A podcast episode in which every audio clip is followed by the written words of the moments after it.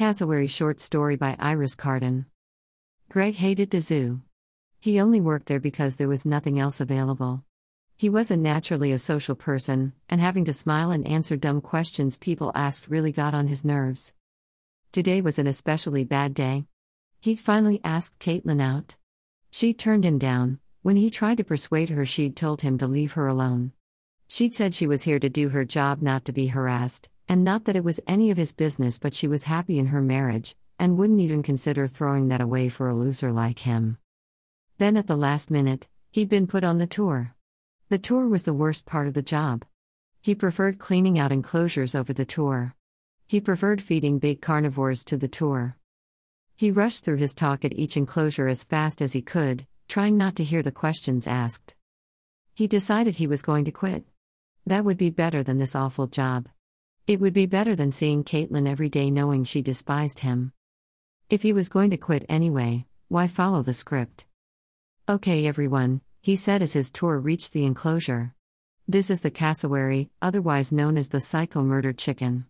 It got stuck somewhere on the evolutionary ladder between dinosaur and bird, so it's got savage dino armor plating on its head, and huge razor sharp ripping talons on its toes. It's bigger than an emu, taller than most humans, even, can run fast enough to be pulled over in a school zone, and hates the world and everything in it. A cassowary will rip your guts out and play with your entrails just because it feels like it. I love the pretty blues and red on its neck and face, a woman said.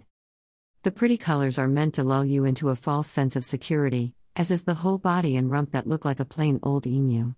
You're meant to look at it and think, oh, it's only an emu with extra colors. The emu being known as the less psycho murder chicken, and slightly less likely to kill you. What do you do if you meet one in the wild? Do you stay still? Run away? What? A man asked.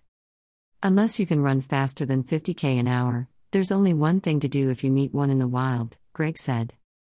The man asked, What's that? Die in a very painful and messy manner. Right, get your photos. Don't get too close to the cage if you want to keep all your extremities. You at the end.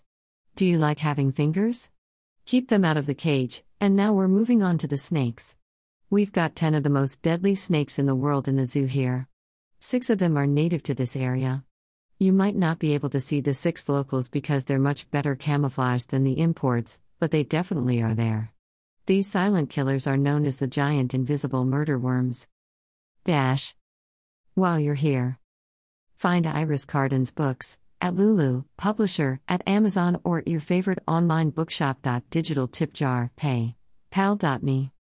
Follow me, Twitter, Facebook, Instagram. Note, I took this photo at Australia Zoo, where, unlike Greg in the story, the staff were all very nice and very patient with all of the questions they were asked.